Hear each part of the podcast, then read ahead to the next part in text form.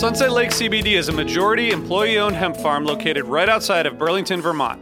Before they started growing hemp, Sunset Lake Farms produced cream for Ben and Jerry's. Sunset Lake CBD doesn't use any pesticides or herbicides to grow any of its hemp plants, and they use organic fertilizer and other sustainable farming techniques to ensure the long term health of the soil and to minimize their carbon footprint.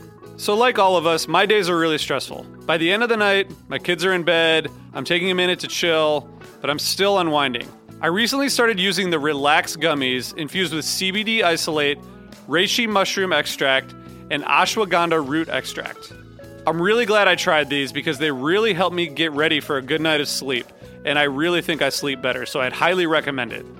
So check out Sunset Lake CBD today at sunsetlakecbd.com and use the code HFPOD for 20% off your order. That's sunsetlakecbd.com and use the code HFPOD for 20% off your order. Farmer owned, Vermont grown, Sunset Lake CBD. Hey guys, it is Ryan. I'm not sure if you know this about me, but I'm a bit of a fun fanatic when I can. I like to work, but I like fun too. It's a thing. And now the truth is out there. I can tell you about my favorite place to have fun Chumba Casino. They have hundreds of social casino style games to choose from, with new games released each week. You can play for free anytime, anywhere and each day brings a new chance to collect daily bonuses. So join me in the fun. Sign up now at ChumbaCasino.com. No purchase necessary. VGW. Void were prohibited by law. See terms and conditions. 18 plus. Hey listeners, I want to tell you about a sponsor, Music Masters Collective. They're a nonprofit organization that produces unique music events, providing opportunities for fans and artists to meet and collaborate in an inspired and creative atmosphere. Every week, they host different events, all with the opportunity to learn from world class musicians like Oteil Burbridge, Trouble No More, former members of the band, Milk Carton Kids, Nikki Glaspie, Bill Frisell, Shawn Colvin, and many more. This June, join the Fab Four, Joan Osborne, John Sebastian, Marshall Crenshaw, and a great group of faculty for the debut of Magical Mystery Camp. This all inclusive, once in a lifetime music vacation experience in the heart of the Catskills will be packed with nightly performances, workshops, speakers, song circles, open mics, and a lot more. If you're a performing musician at any level, bring your instrument. If you're a music lover, bring your good spirit. It's an amazing experience for individuals, friends, and couples alike. Registration is open, spots are filling up, so check it out soon. And scholarships are available. Check out magicalmysterycamp.com slash helpingfriendly to learn more. Osiris.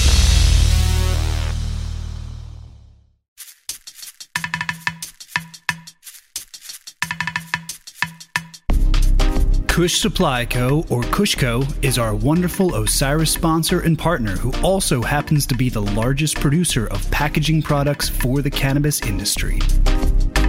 As medical and recreational cannabis continue to be legalized, one leader has emerged as the go to company to produce state compliant packaging for cannabis, and that's Kushco.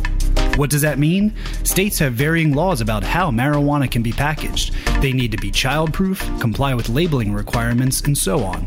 Kush knows all the regulations for every state, but the packaging doesn't have to be ugly. Kushco works with producers to create their own branding on amazingly innovative boxes, tubes, bottles, and other packages so they look amazing and function extremely well. Kushco also produces vaping hardware and supplies. If you've been in a cannabis dispensary lately, you've definitely seen Kushco products. Kushco has offices in 10 states plus Canada and China. Please go to kushcosupplyco.com slash podcast to learn more about what they're up to. And we thank them again for being a wonderful Osiris partner.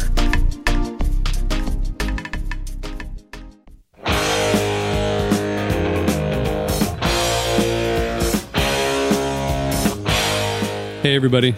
This is the Helping Friendly Podcast. This is episode 149. Matt, we're like one episode away from a really cool saying it's episode 150. huge, huge anniversary uh, milestone. Even though uh, we've probably done three times as many of that in actual episodes, if you count everything. But uh, Good point. official official episodes, it'll be big number one fifty coming at you in a couple weeks. Yeah, and we're um we got something really cool planned for it. So so just stay on the edge of your seats as you as you are right now. We can we can tell. Matt, um, where is Brad? Well, uh, we were hoping that he was going to join us this evening, but he was part of the recent transaction uh, when Spotify bought Gimlet. Uh, they also wanted Brad, so we're going to try and get him back, but right now he's property of Spotify. Oh, man. He's going to be, he's got that Spotify money. Yep, living big. living big. Um, Jonathan actually is legitimately sick, I think. Yes, he gave us lots of input. We'll try to um, either include or make fun of the things that he said uh, Oh, this yeah. episode. but he uh, seemed like he was he was definitely laid up. So uh, uh, good healing vibes to Jonathan. Yeah, and we have a we have a really cool two part episode. Um, we've gotten a lot of uh, fan input and participation, so we're gonna we're gonna talk about that. Before we get into the episode, we want to do a quick little Phish news segment.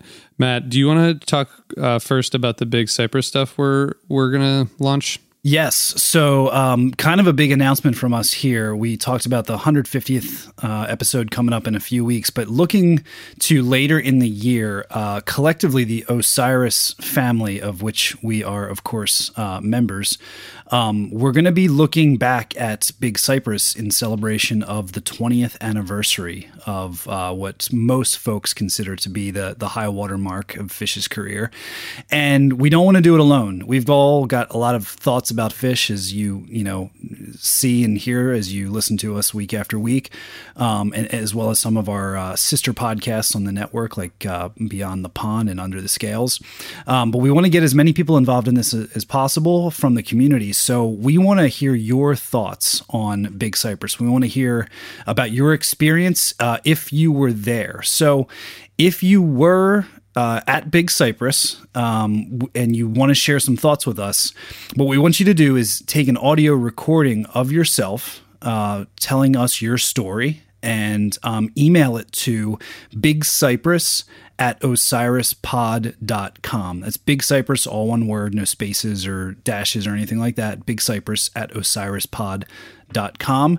Um, we're, we might use it in the podcast, so make it good. Uh, we may, um, it may appear on one of uh, our episodes or maybe uh, a Beyond the Pond or somewhere else where we're going to be sort of as a network celebrating Big Cypress this year. Uh, so if you have some good recording gear, uh, make a clean recording and send it to us. If you don't, um, worst case scenario, try to use the voice memo app on your phone. Uh, make sure there's no background noise or you're not driving down the road or anything. Yes, exactly. No screaming kids, even though we sometimes have screaming kids in the background here. Uh, listen back to it, make sure it sounds good, it's not distorted, there's nothing crazy. And make sure when you send it to us, you send us some contact information because if it's really good, maybe we want to reach out to you and interview you. Uh, what do we want to hear about? Well, of course, the music. Uh, we want to know what you thought about all of the tunes that were played by Phish during that weekend. We want to hear about your journey there. Uh, we want to hear funny stories from things that transpired, what the scene was like when you got down to Big Cypress, and thoughts particularly on the midnight set. Uh, did you stay awake the whole time? Uh, did you see anything really crazy, really late at night? Um, share all of that with us. Um, feel free to uh, to take your time thinking about this. This is going to be something that rolls out over the course of the rest of 2019. Um, so we may have other specific things we're looking for uh, as the year goes on. Um, but we're excited to get this going, and you can probably expect to hear something back from us and start to see some things uh, hopefully this summer around the time of summer tour. Yeah, thanks, Matt. It's really cool. This is going to be, a, a, as you said, a big project, and we're going to get a lot of input from a lot of fans and and others in the in the Phish world. So uh, it's really exciting. Thanks, thanks for doing all the work to set it up, Matt. You're you're you're in charge. So make make it work. Ruh-roh. Yeah, no, we're, we're excited. We've actually been talking about this for over a year uh, Yeah. in, in planning. So it's really cool to start to see all this come together. And there's a lot of hands on deck uh, trying to make this happen. So um, I think we're you'll, you're, you should be excited about what's uh, what's coming from Osiris later this year. Yeah. One thing I just want to mention it was brought to our attention that a couple of uh, fans are launching an art studio in Burlington, Vermont. And I'm just going to put a link to this in the show notes. The two guys who are who are participating in this gallery opening. One of them is a fan and and made this amazing um, print called Rochester 84. It's a print of Jerry Garcia. Um, there were 75 of them made and just check just click on the link and check it out. It's really cool. They are selling these and they are um, donating some of the prints to Conscious Alliance and Headcount. So there's some some good causes there, but it's also just like a, a really killer um, print done by a fan, part of the community. So wanted to uh, wanted to th- throw a shout out to those guys. The, the the gallery is called Safe and Sound Gallery in Burlington, Vermont. So if you're up in that area, check it out. But otherwise, just check out this cool print of Jerry. I, I've been looking at it a lot. It's it's pretty sweet. The last thing I want to mention before we before we jump in is that we're doing if you, if you can't get enough Phish show recommendations if through us and, and other uh, venues. We're doing a, a weekly post on phish.net called weekly catch with osiris. That's the brainchild of brian brinkman from beyond the pond. Each week we're going to post uh, a, a link to hopefully like a lesser known show. Brian put the first one up this week. I'm going to do one next week. And every week we're going to we're to put something up there and give you something to listen to and a little bit of a review. So check that out on fishnet and we we appreciate those guys for giving us lots of uh, lots of opportunities to share more Phish content so if you guys haven't you know shown your appreciation for those guys please do and last thing, by the time this posts, you all probably will already have listened to the first part of Under the Scales season three premiere with Mike Gordon. I have not heard it yet. Matt has not heard it, but it is coming out um, in a couple days from from the recording. It's going to be a two parter, and based on what I've heard from Tom, it's going to be pretty sweet. Looking forward to that. Always like hearing Mike interviewed. Yeah, it's sort of unique, you know. I mean, it's going to be anyway. It's going to be interesting. I'm sure everyone has has by the time they heard this heard that, but if you haven't, check it out.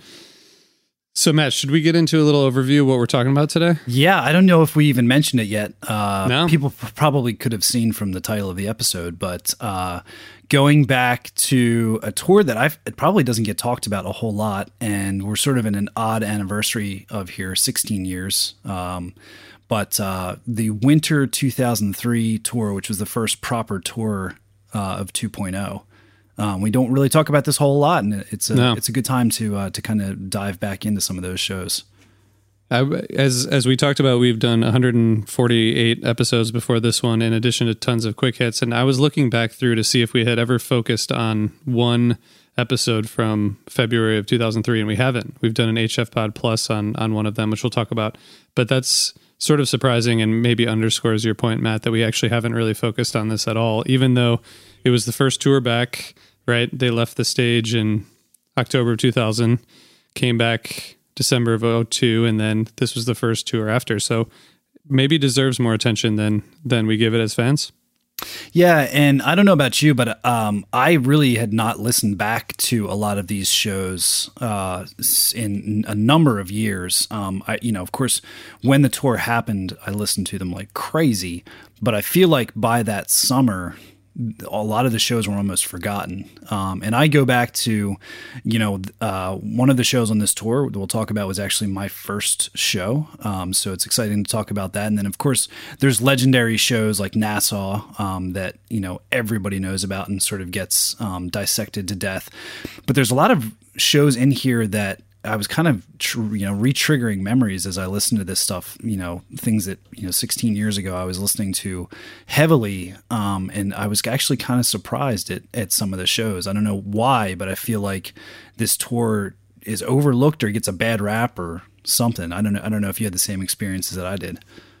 Yeah, I think this was um, for me at least. This was like sort of a weird time in in my Phish music collection because I was just starting actual work after college, which is weird and, and not cool. Um, but so I couldn't just like sit around and trade tapes or CDs all day. But so I didn't get a ton of the the music right away. Um, so I think that's part of it for me. But but also just that yeah, there were twelve shows. It was just it's, it's sort of an odd tour, and I, I saw two of them. But uh, yeah, just it's weird to go back because there's some real gems in here and um, a really unique sort of take on on a tour. I assume that by the time they they got rolling toward the end, they were probably not psyched to to end the tour.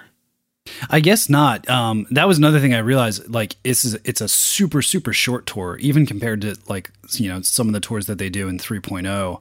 12 shows, really only like just over two weeks um, that they were on the road playing, which is crazy when you consider like if you, I kept trying to put myself back in the mindset of like what was going on during this tour, and like first off, tickets were unbelievably difficult for every show because it was the first tour back, and there was so much excitement um, in the community about these shows. You know, people had this pent up energy from a couple of years of not getting to see the band. Um, and it comes through on the tapes when you listen to it. The crowds just really, really sound rowdy. Um, we talked to a lot of, we, we surveyed everybody last week uh, on social media, including the YEMB Convo, uh, YEMblog. Thanks to Scotty B for that. Um, and a lot of people chimed in about a couple of different shows saying, like, man, I'd never heard energy like this before or after. Yeah. Like, like it was just crazy inside the room. It was so loud, and um, I was definitely uh, that was kind of coming back to me as well. So um, I think you're right. Probably for like all of that to have been happening for to just be a short 12 show run.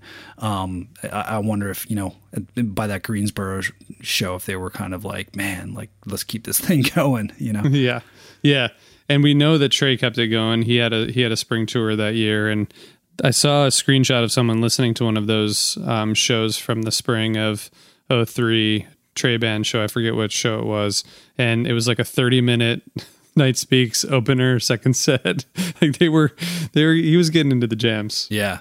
Yeah. I saw, I saw Trey at the Electric Factory uh, on that tour, which actually oh. that that tour was really interesting too because um, coming off of the huge Phish tour and all of the Trey band tours before that, it had actually been in pretty big venues. Um, and then he did essentially like a club tour. It was a real short club tour that spring with the summer tour planned and coming up soon. So those were other like Trey band shows that um, you know, there was like they were like super tough tickets and people were like all amped up about Phish and everything like that. Um, uh, it was, so it was, a, it was a very very exciting uh, time to be a Phish fan. There was a lot of lot of excitement and energy going on uh, in the scene. Yeah, and so we're gonna go. We're gonna do two parts. We're gonna go through chronologically, starting with the the two fourteen show, which will come out. Uh, you'll you'll be listening to this, I guess, on on the day before the the anniversary of that show. If you get it on the day this comes out, but we're gonna go through the first half, and then the second part will be the second half. And I will say that the all the memories you all sent via Twitter and Facebook were really cool. There was a ton of just, I guess, what you'd expect travel experiences, you know, people, crazy people you met, um, show stories, and, and also just takeaways. But I agree, there was, there's so much, um, it seemed like everyone had a unique perspective that the show that they saw was like hugely um, celebratory or, or, that the energy was was crazy. I, I think we heard that about you know half the shows yeah and a lot of people seeing their first show like me uh, on this tour um, so i think that that added to a lot of the excitement True. as well um, you know if you were somebody like me you know as i've mentioned a couple times on the show before i mean i was basically waiting for got you know three and a half close to four years at this point to see the band after i got into them. So you know the opposite experience that a lot of people have where they you know sort of went to a show relatively uninformed and stumbled into this amazing experience i knew what i was getting myself into and i dreamed about it for you know for four yeah. years. Yeah. Um, which actually speaking of which this uh, this first show on the tour uh, valentine's day uh, little throwback to an episode of ours from a few years ago uh, this was the first show that uh, friend of the pod, Katy Tur, uh, attended at the nice. Uh, at the Forum in L.A. Nice, good good memory. Way to pull that pull that back. Yeah. Um, that was so. Yeah, let's get into that. The the two fourteen. I will just say that the I, I, did a calculation. According to my calculations, this the average fishnet rating for these twelve shows was three point nine seven, which I think is puts it you know, if you if you average that out over 12 shows, that's like a pretty solid average, wouldn't you say, Matt? It's pretty solid. Um, so let me before we get into each show, I guess, uh, did you like did you have any sort of overall impression about the tour after listening back to it?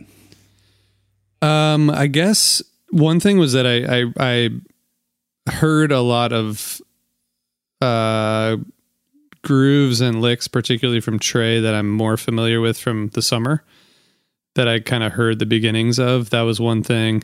And then there's just there's a lot going on in terms of the variety. Like there's not a lot of funk like like you would expect from, you know, the late 1.0 years.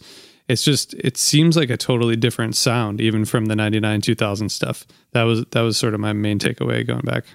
Yeah, I, I can definitely hear that. It um you hear the the seeds of the 2.0 sound. Uh, that's I kind of noted that um, they would expand on that in the summer. I I heard a little bit more of a bridge from 2099 uh, in terms of like how they took some of the, a lot of the groove oriented playing that they were doing at that point. Um, which Trey did a lot of uh, with Trey Band over you know the couple years, and Page was playing a lot of groove oriented stuff with Vida Blue, and so I think it made sense that kind of the way that they started um, you know, kind of adapting and growing that sound. I think like overall, I was surprised at how good the tour is. There's some really, mm. really strong shows on this tour. Some of them that I think I probably thought that back back in the day, but like I said earlier, you know, just sort of kind of went away with time uh, and some some shows that were really fun to listen to there were some a few shows that were that are kind of clunkers um, and you start to see the problems if you didn't like 2.0 like you start to see some of the problem areas uh, when you listen to these shows. So there it was a little uneven at times um, but overall i think the tour was actually way better than i thought in my memory. Hmm. Well I, so we're going to probably get into trey's playing. That was the other one of the other observations that the you know the composed parts were not always great but right. his playing the improv is pretty incredible for most of the tour yeah, all of them really. I mean, I thought they're they're playing uh, yeah. in general, all, all four of them. Uh, Fishman too. Fishman's like just wailing on some of these jams. It's, it's awesome. yeah, it's true. Uh, so should we get into the first show that that Valentine's Day show? Yeah. So uh, they start off the tour Valentine's Day 2003 at the LA Forum and um, come out uh, and early in the first set uh, did a cover of cover of the Rolling Stone um, which I think it was maybe that day or that like that week their first uh, Rolling Stone cover came out. That's the one with them uh, dressed up really weird in the ice capades get up right, and stuff like right. that, which was a little strange. But um, I guess that's the other thing I was trying to I was remembering is like there actually was a lot of like media attention on Phish and with them mm-hmm. with them coming back. Like they they played SNL, they played Letterman, uh, they were on the cover of Rolling Stone. They were actually getting coverage for like on MTV News and stuff like that. There was like actually a lot of attention on Phish coming back, which seemed a little weird. Um, you know, after they they had been sort of this underground thing for so long. Um, and so I think they were poking a little bit of, of fun at that. But um, I don't know. What what do you think about this uh, the tour opener? Well, I thought that um, I just wanted to use a phrase that my father-in-law introduced me to when he's talking about people wasting time, which is jackassing around, which I, I felt like they were kind of mm-hmm. doing at the beginning there with the My Sweet One and Cover the Rolling Stone, and you know the Chalk Dust getting back into it. But man, those that middle part of the first set with the fee and the taste and the bathtub gin is is great. And there's so many good bathtub gins this tour. That, that's that's one thing. That just man, halfway through the first set of the first show, something like that comes. That that's a pretty uh, great. It's a pretty great statement.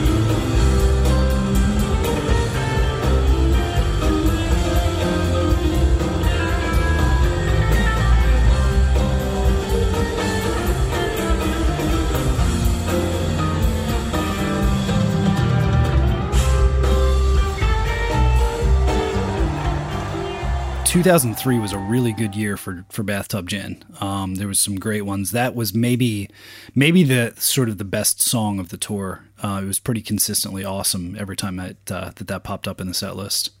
So, what do you think? What was Trey doing between the the October 2000 last show and then coming back this tour? He was he was playing with the solo band. He was playing a lot. Obviously, it seems like he was he was pretty well well practiced and ready to go. Yeah, his guitar chops were definitely uh, still probably at their peak at this point. Um, really fast playing. Uh, There were.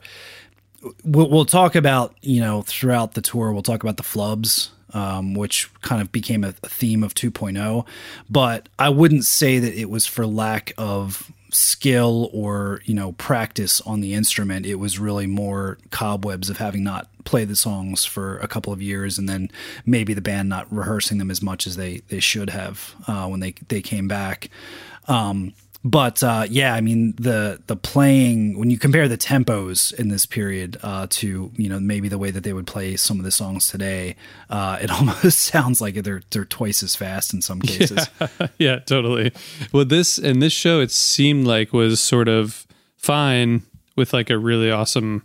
Um, I, the first set was better than the second set for me.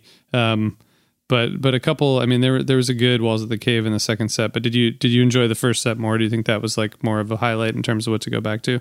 Yeah, I thought the the first set was good. Um, overall, I mean, it, it was it's kind of a t- typical tour opener. Um, You know, when you look at that show without any context for anything else, there's some decent playing. There's a fun cover, stuff like that. But um, when you look at it compared to the rest of the tour, there's not much there that really stands out. Um, you know, even the gin is good, but when you compare it to some of the other bathtub gins from that tour, um, it, it can't even you know hold a candle to them.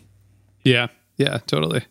Well, this so they go um they go from one night in LA to up to Vegas for uh for the 15th and this was um I guess they had played the Thomas and Mack Center before, but um this is a maybe the second run at the Thomas and Mack because they played there in in 2000 I think, but um, uh, third. So uh, oh 97 Halloween. Uh, no, so I guess it's the fourth, right? So ninety seven, Halloween ninety eight, uh, two thousand, and then two thousand three. Oh, so they only did like other venues uh, a couple times earlier. They did that like Aladdin show in '96. That and that And- was that was the first time in Vegas. Okay, so Yeah. that was it. So Yeah. they so wow. So okay, so they at this point had a, a pretty good uh, track record there. Yep. And then so then after this, they would play at the Thomas and Mack the following year, two thousand four, uh, and those pretty horrific shows. Uh, I was there, man. Led to the the dissolution of the band, and they've never played in that building again.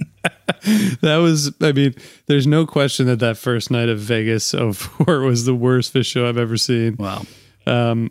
Okay, cool. Let's get back back to the good one. So. So back to the- back the- to better Vegas shows because these this is where I think um, looking back at, at like the tour overall, this Vegas run is definitely a highlight.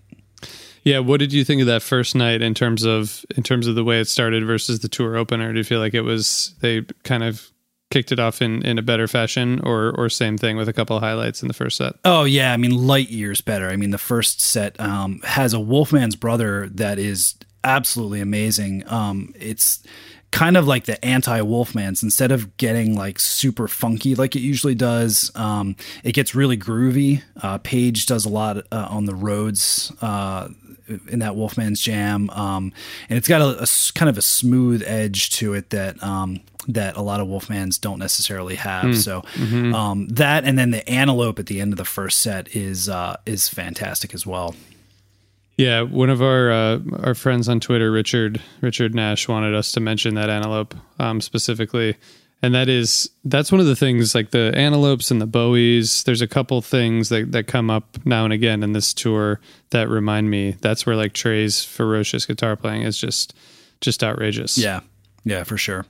And Jonathan pointed out that the the Wolfman's brother, um, so to your point, was like maybe one of like a prototype of a the 2.0 jam. So you started to hear that hear that same um, format that you'd hear throughout the next couple of years. Yeah, yeah, exactly. That kind of pushing forward, um, not in the way that we talked about with 94 and 95, where they're sort of throwing a lot of ideas out there and seeing what sticks. Um, this is more like they get to a wall and they just push on it and try and break through and see what happens. And so you get to these places where it sounds like the jam should end, and in a lot of other eras, the the jam would end, and instead they keep going for five or ten minutes on sort of like an outro groove that that gives it a lot of life. Yeah, yeah, totally. And this, um, man, the the second set here. First of all, there's you know the five song second set is always a always a great thing to to see and you know if you're looking at set lists that's like that's what you want to see right? I mean you'd be maybe sad that you're not there but that's a great show that you're looking forward to listening to. Yeah and, and in another sort of prototypical 2.0 move um, the the four or five song second set becomes a definite thing uh, a lot in 2.0 mm-hmm. yeah. And the I should mention in the first set the Reba was is really nice, but the the second set the Ghost is just man, really really liking the Ghosts from this this era. The Ghosts and the Gins are are what I was sort of enjoying a lot going back to these shows.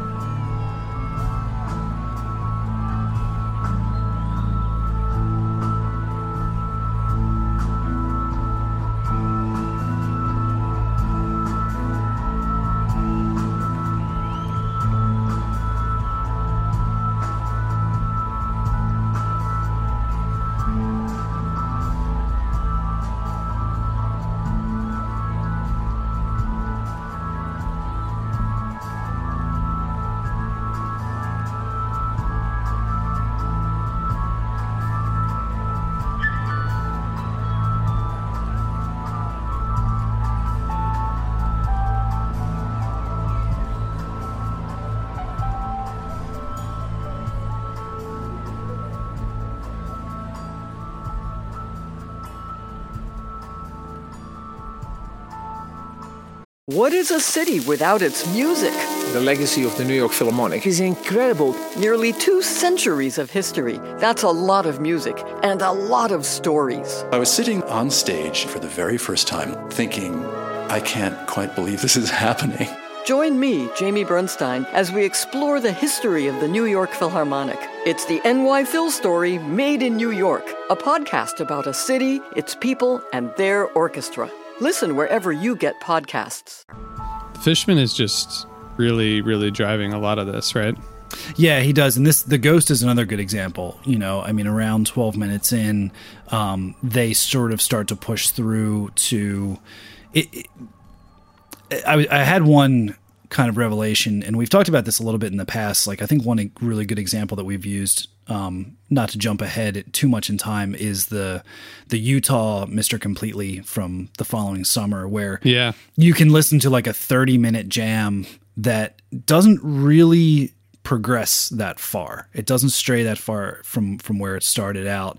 And what I was kind of thinking about is like a lot of people have have kind of made this analogy that like they could the the place that they could get to in like a 20 minute jam in 1997 in you know 2018 they could get there in like 10 minutes but I feel like mm-hmm. in 2.0 the opposite true is true. Like it would take them 30 minutes to get there, and that's why you have a lot of these long jams that just very very patiently just keep going on the same groove or the same vamp for a very very long time and make kind of a slow incremental process. And you you start to see that in this Ghost uh, as well, where it just kind of pushes and pushes and pushes, and then the same sort of spacey thing that we talked about with the Wolfmans, and they they draw it out for a really long time. Yeah, and there's there's a lot of um variety too just in the in those sort of the 30 minutes or whatever that it takes or however many minutes, right?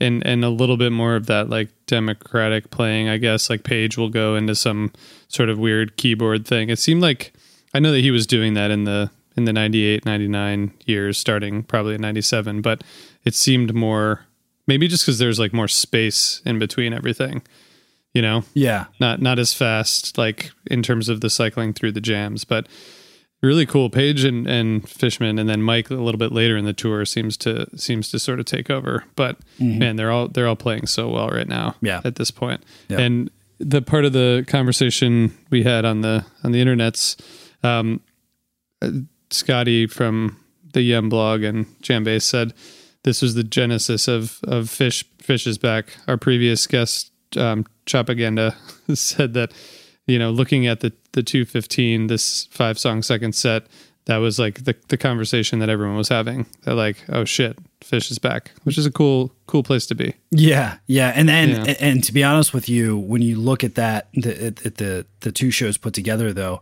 um i would take this the next night uh over the first night easily.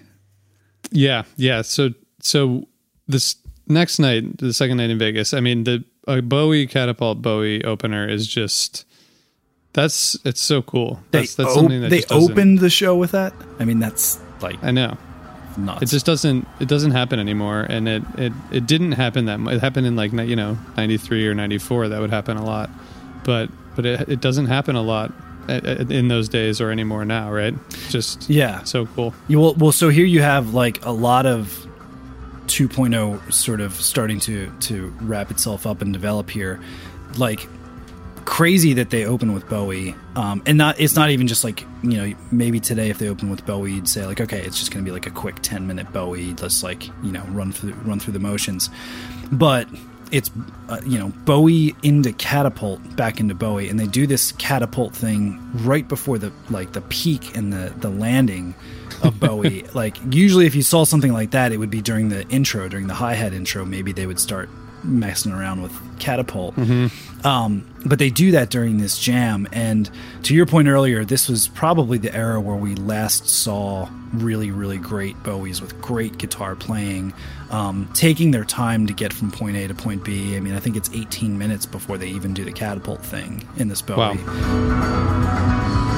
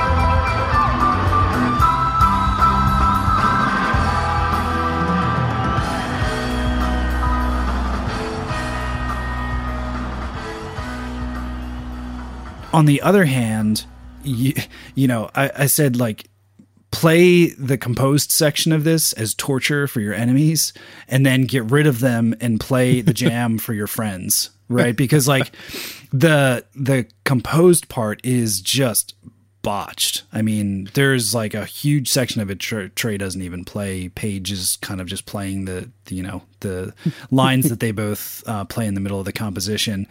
Um and that it's all about the energy. But but that was the you know kind of once again putting myself back in the mindset of february 2003 and really most of 2.0 the debate was like you know they were just completely botching the comp- composed parts of these more complex songs but then they would follow it up with a crazy jam. And so there's i remember there was a lot of division in this the scene at that point of it was you know it was like tastes great less filling right? Like people were like you know they're they're completely blowing it and it's like yeah but who cares? We were there for the jams and the jams are raging. And Yeah. up to and including coventry that debate kept going um, because they, they, they sort of kept along the same path.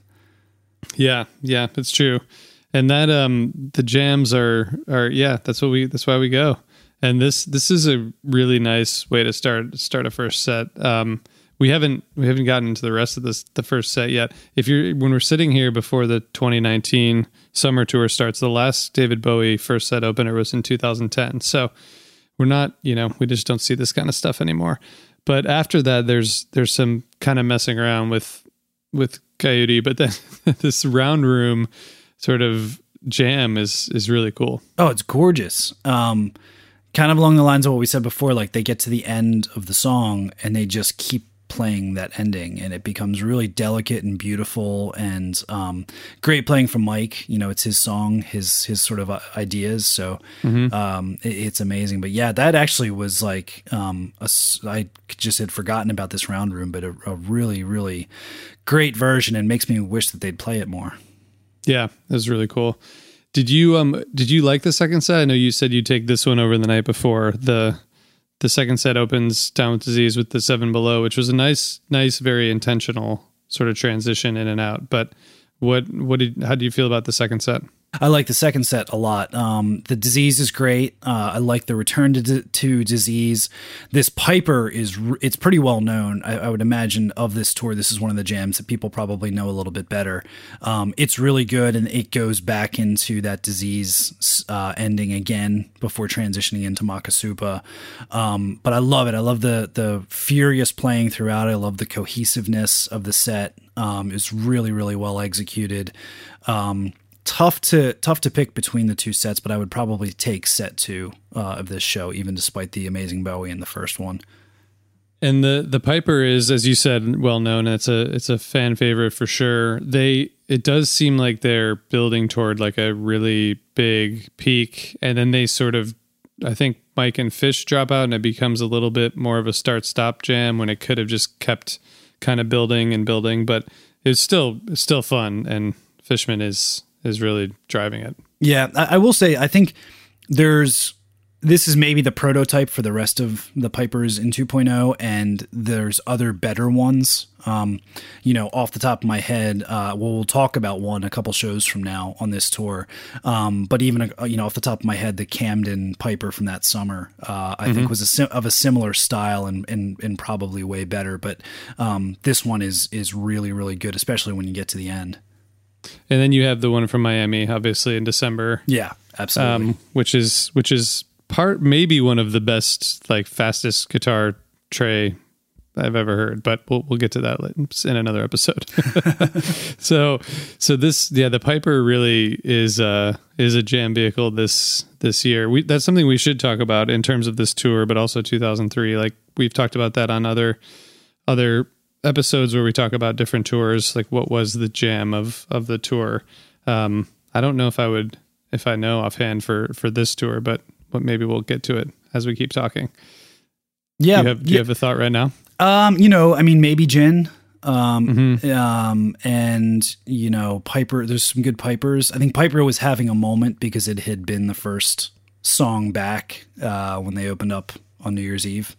True. True. Um, so there was a lot of. I, I remember I heard a huge roar from the crowd at the beginning of this Piper, and I think that was a lot of people kind of calling back to to that show. Um, Yeah. There's not, uh, of course, you know, there's one of the best tweezers ever. Um, uh, and, and another great one, but it's not a, like a tour that's chock full of a bunch of really great tweezers or anything like that. So, Yeah. um, I don't know. Off the top of my head, maybe maybe Gin. Yeah, yeah, that's fair. So they go to Denver after after two nights in Vegas, and and have a night off. But I'm I'm not sure this. I'm not sure the night off um, really worked. Yeah, I mean, good planning on their part to put a night off after Vegas because they probably needed it. But um, Yeah. man, uh, they did not apparently did not sleep enough on the drive to Denver, or, or the altitude got them to them, or something. Because this is probably if, if you if you're not as familiar with 2.0 and you wonder why people give it a bad rap sometimes. This show is a good place to start. Um, it kind of has everything that that is strange about 2.0. Like there's really weird placement of songs. Um, there's lack completely botched composed sections or just you know not no energy missed notes things like that. Um very sort of uh raspy sounding voices that are not necessarily singing the songs with the correct phrasing and stuff um but then at the end of it there's like a, a big yem that kind of elevates the whole thing and keeps it from completely going off the cliff. So you know you probably walk away from the show saying hey that was fun. Look at that awesome yem at the end. But um the rest of it i i just i did not enjoy listening to this show i'll be honest with you.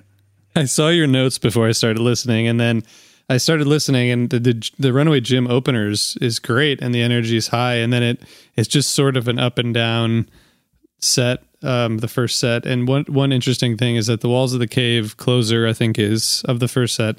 It's like 17 minutes, 16, 17 minutes, and it's it's it's probably one of the longer versions of that song, but but not that notable. Yeah. just like yeah it's a long time to to you know not not break ground so sorry guys but this this was a little bit of the the lion sleeps tonight you know coming out of enjoy myself seems to be the highlight of, of the show. Kind of cool but like yeah i mean but to get back to one of the other points like about like song placement and i think this came up a lot during 2.0 um it, this was uh, if you think back to some of these shows and you should definitely go back and listen to not just the highlights that we'll play but um some complete shows there's a lot of space between the songs uh, throughout most of 2.0 and if you're wondering if you didn't see the band back then and you're wondering what was happening literally they would stand around for minutes at a time on stage between songs trying to decide what song to play next um, and I don't know. I think it was like maybe towards the end of 2.0 that Trey started using like a master song list on stage to sort of jog his memory. Um, so there was a lot of discussion going on, and it kind of it did make the shows feel very like laid back and um, like they weren't necessarily in a, in a rush to do anything. Um, but then you'd wind up with weird decisions about where certain songs go. Like, you know, this show, like they open set two with Moma Dance, um, and it jams a little bit, but not really. But then you have like in the middle of the second set, Thunderhead and Divided Sky, like just out of nowhere, like kind of sapping some of the energy. Um, you know, not you know maybe that would be a better first set choice or something like that. Um, and then like an encore of NICU and Mexican Cousin. Like it's just Yeah. a strange way to to end the show, and you'd see a lot of this. I don't know if they were intentionally trying to shake things up with the set list placement in 2.0, but um, a lot of odd decisions.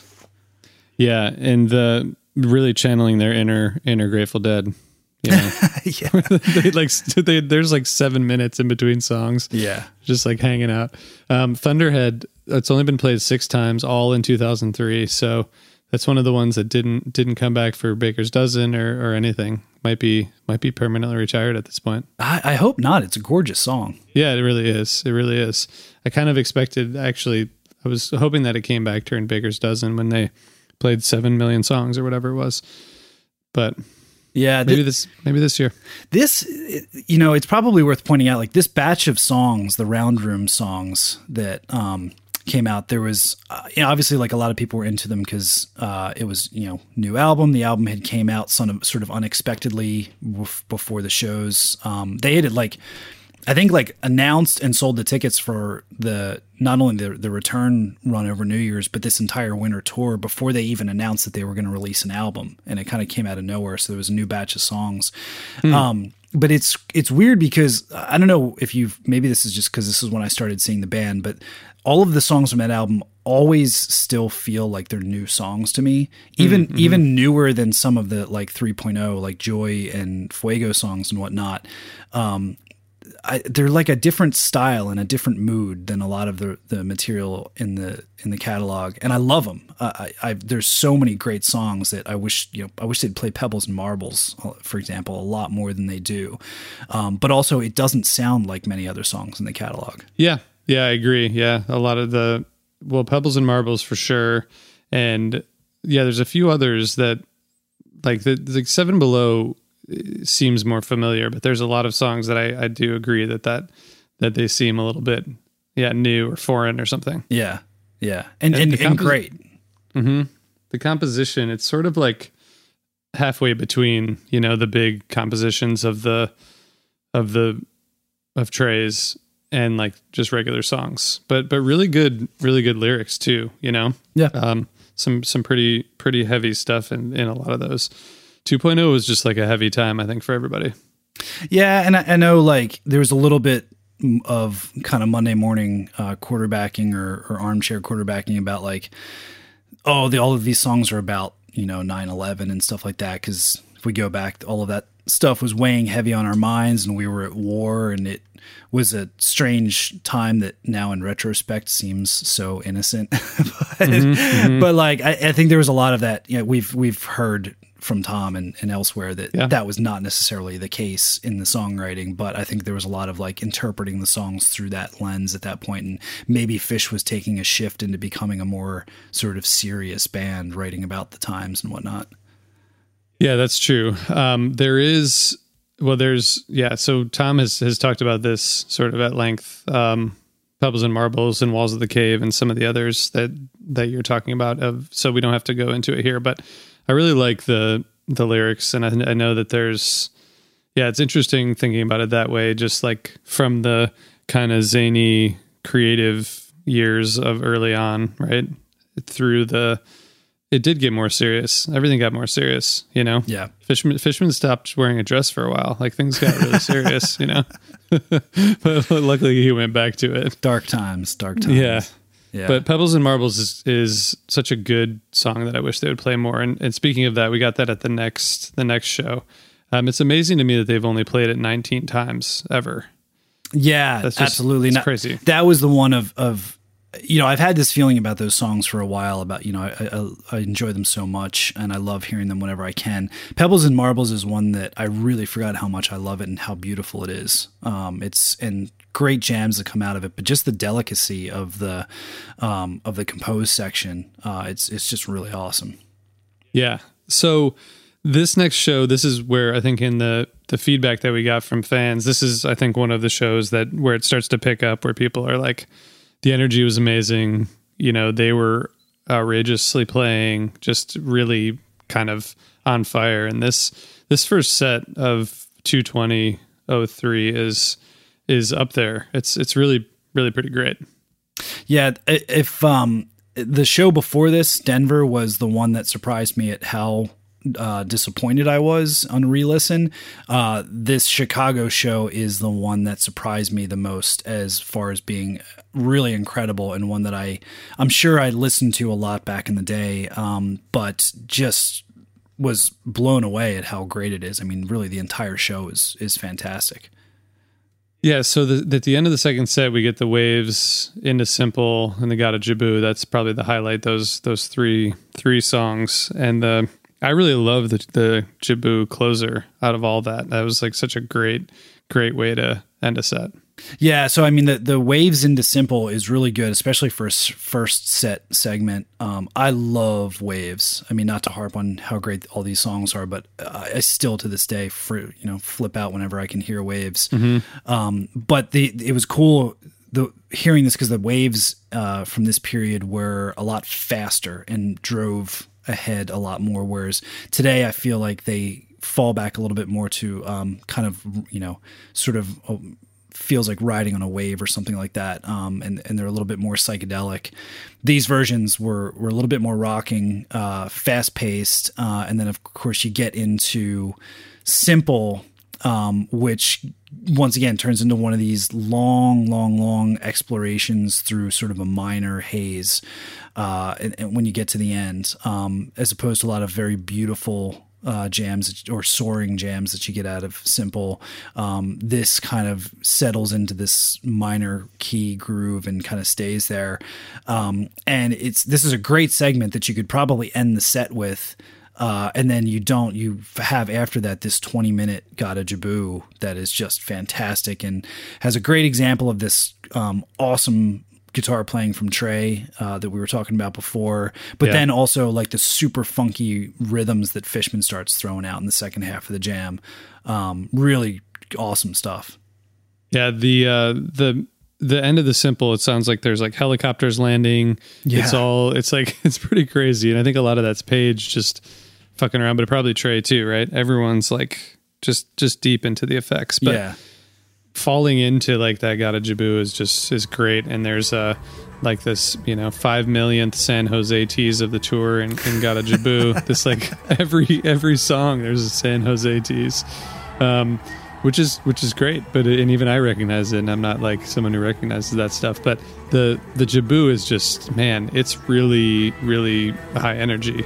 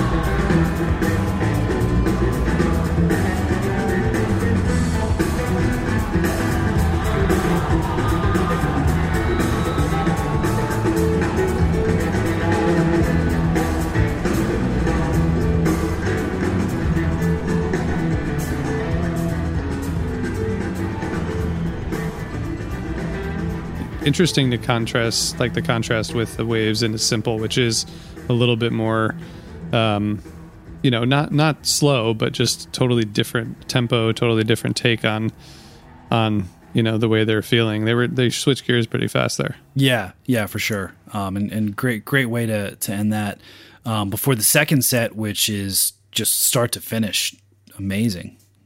Yeah, the the tweezer, you know, ends up in retrospect being sort of a warm up for for 228. There is actually, I think, there's a couple little riffs in there that Trey um, re- returns to in the Nassau Nassau tweezer, but they're um, a really good one, and I I just I don't know. I'm a sucker for for tweezer into something else and then like a nice ballad. Like I, I really like the mid second set, Fast Enough for You. That's just what a great what a great place to to cool off. I think it, it, it is. Although you know that's once again back to the the strange placement of songs. Um, yeah, you've got a tweet. You know, Tweezer second set opener is you know to be expected. Great jam.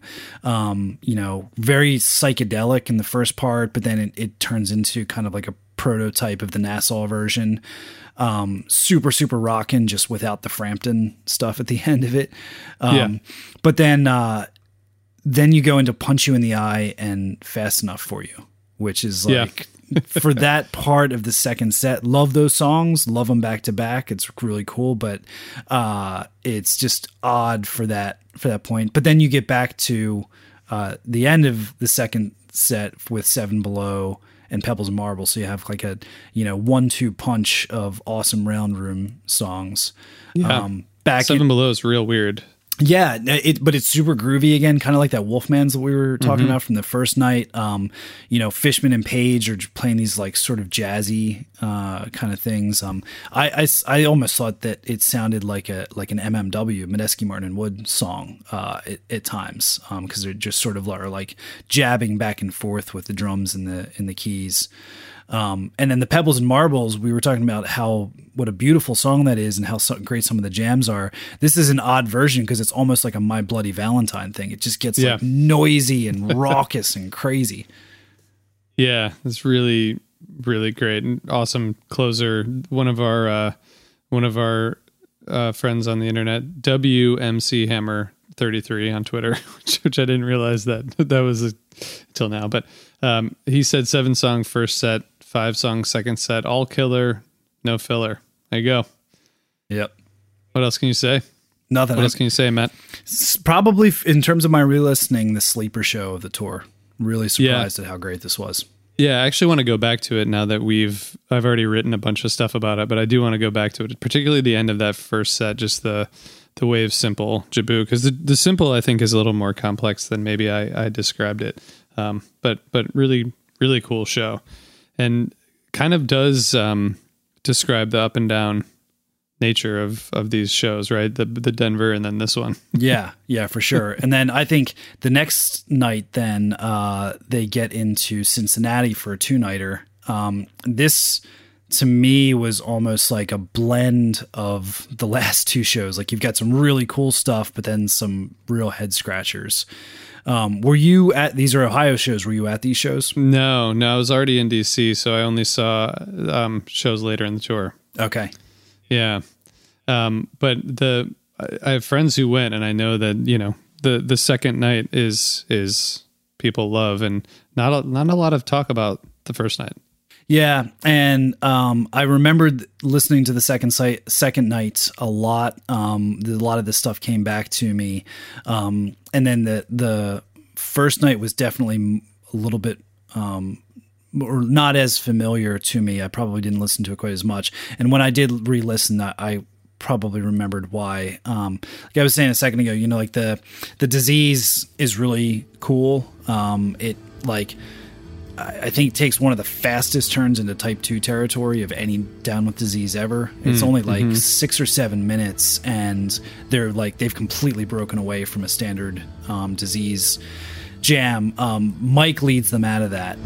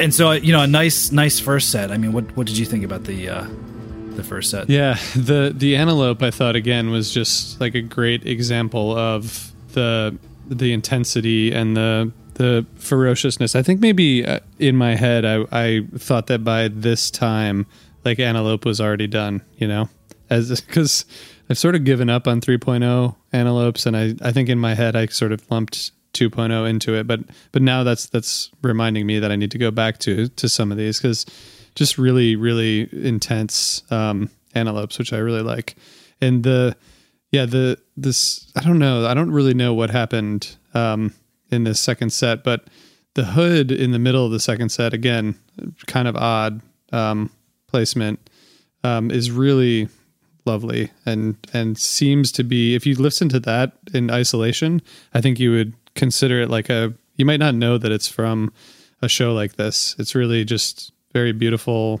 version um, but but it's yeah it's very up and down Yeah, well then you know, I mean, to wrap up the first set, back to the weird song placement. After a run like an antelope, they do I didn't know. yeah Uh, like very it seems very strange, almost like they were like, oh wait a minute, we wanted to play for another three minutes. Let's do. I don't know. I mean, even like compared to other like like a cappella songs or something like that that they could have done, I didn't know. Seems like a such a strange choice. and then you get into the second set, and same thing. I had the same experience. I'm like, what the hell happened at set break? Like they, it's just like sloppy playing, missed cues. Um, sounds lethargic at, at times, like singing on phrasing and playing of composed phrases is just like not on. Um, Page or, or Trey in, in 2001 seems to be trying to play all these teases of other songs, but they don't they don't come through that great. Uh, and then, like you said, like mid set Harry Hood, okay, it's good enough. And then all of these dreams after that, Possum and Cavern, which is a you know pretty typical set two closer, and then a Waiting in the Velvet Sea encore. Uh, I don't know. It just it just seems like they ran out of steam or something. Yeah, yeah, I, I agree. they did it. They ran out of steam like five different times in the show. That's what's weird about it. Yeah. It's not like what you'd see in 3.0, which is sometimes I think they just get tired and like the, the end is just like, cool, we got to go. Yeah. But this is like you run out of steam like four different times and then you come back. Yeah. The all these dreams is is cool and I I when we were looking back at this, I hadn't realized that they had only played that that song 12 times ever. I feel like that's just something that they they play um not not super often, but but more than that. That's I like the song, but you don't you don't hear it very much. I think it was like I, I guess those twelve times were probably all or mostly in you know like an eighteen month period. So it's Yeah, it true. seemed like a lot at that time. I think that's the thing with all these 2.0 songs is like they played them a lot in 2.0. Like you know Walls of the Cave. I actually got a little sick of Walls of the Cave closing first sets um, in, in that era because they did it so much. And now I hear it and, and I get super excited because it just doesn't happen that often. But, um, you know, yeah, all of these dreams, anything but me, uh, you know, Seven Below was getting played every two or three nights. Um, and they just kind of like, you know, don't, don't really play them that much these days. True, true. Good point. Yeah, the um that's yeah, it's sort of interesting. I mean, at least they like you said there's some new new music to to throw in there, which is which is cool.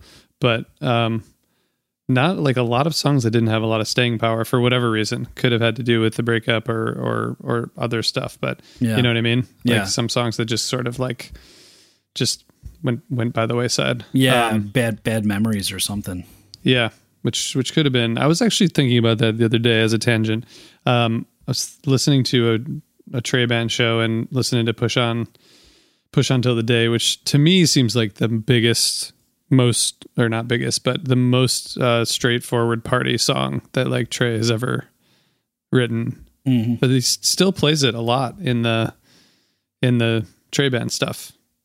Yeah, it's it's kind of like Trey Band's down with disease. Like, um, I do uh, like the especially um, because of the lyrical content. I'm a little bit surprised, but also like it's got a rip and jam, and that was always sort of like the showstopper for Tab. Um, you know, back in that era, uh, you really looked forward to, to seeing that. You know, uh, they played it almost every night. It seemed like. True. Good point. Um, so Matt, we're going to wrap up part one in a minute. One thing I wanted to, to mention that I didn't get to is Trey's tone this tour. Maybe we can talk more about it in, in part two, but it's it's unique and it's recognizable. I think it's one of the ways that you can tell that it show's from this era if you didn't know when it was from. Do you going back? Did you enjoy this like Trey's sound at this time, and and what's like what is that that makes it so recognizable? It's unique. Uh, so this was the the period in which Trey was not using the Ross compressor in his rig that a lot of people did not like his tone um, during this period. And when people discovered that he was not using the Ross compressor, that's what eventually, when they were getting the band back together a couple years later, led to everybody on the internet pooling some money and buying him a Ross compressor um, because people people were not fans of of the tone. Um, I think you know it's it's a little abrasive, whereas compared to what you had come from in 1.0, the, especially because of the Ross compressor, it it made his tone very smooth. Um, and so in mm-hmm. this period of time, he's he's without the compressor. He's playing uh, exclusively through two Fender Deluxe Reverb amps, um, and you know, leaning on them a lot for the tonality in terms of like the overdrive and stuff like that. And they have a very specific sound, um, and so he was getting a lot of that. Whereas like before, even though he had he'd played Fenders in the late '90s, like the um, the compressor and the way that it was hitting the amp was probably shaping that a little bit more. Um, so he took it off. Now the funny thing is that I felt that way at the time too. Like I, I thought that his tone was a little off, and I missed the smoothness that you'd hear in the late '90s. Um, compared to the way that he plays in 3.0, I actually don't think it's that different because I think he plays with a little bit of a harder edge these days with the Komet amps and stuff. I think he's been searching for that. Um, now he does use the compressor from uh, uh to a certain degree in the rig now, so it's it's a little bit different. Um, but uh, I, you know, I, I don't know what his motivation was for doing that at the time. Um, if he wanted something different, uh, you know, or what was going on.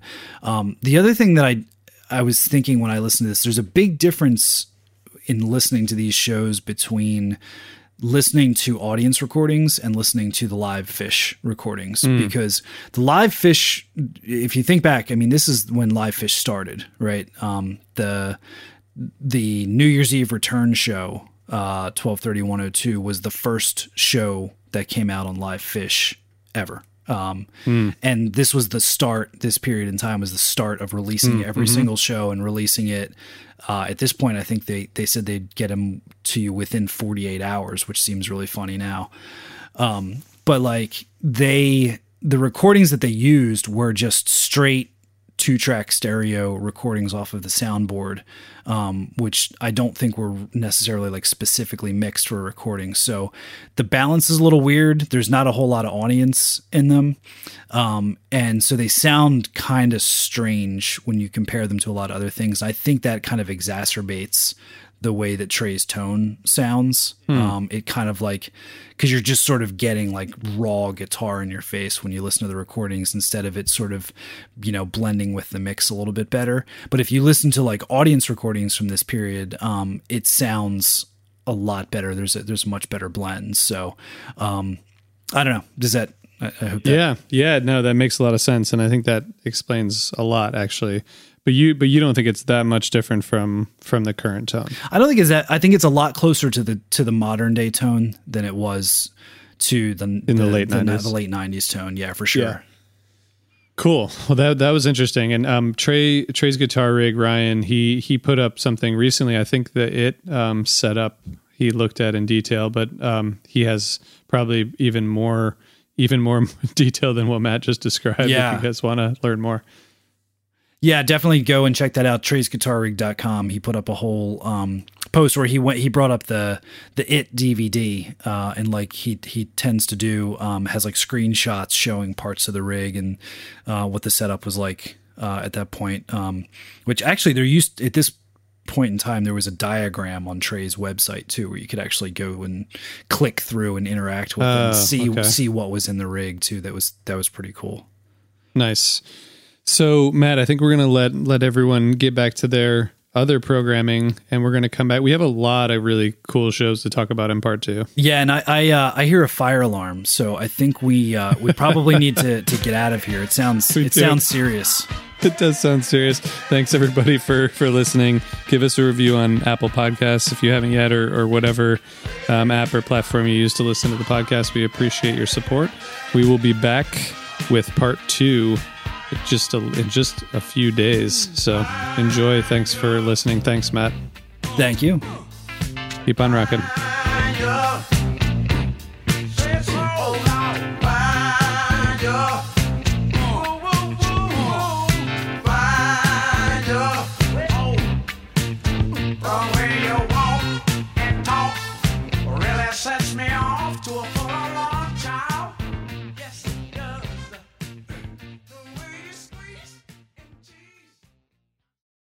Osiris.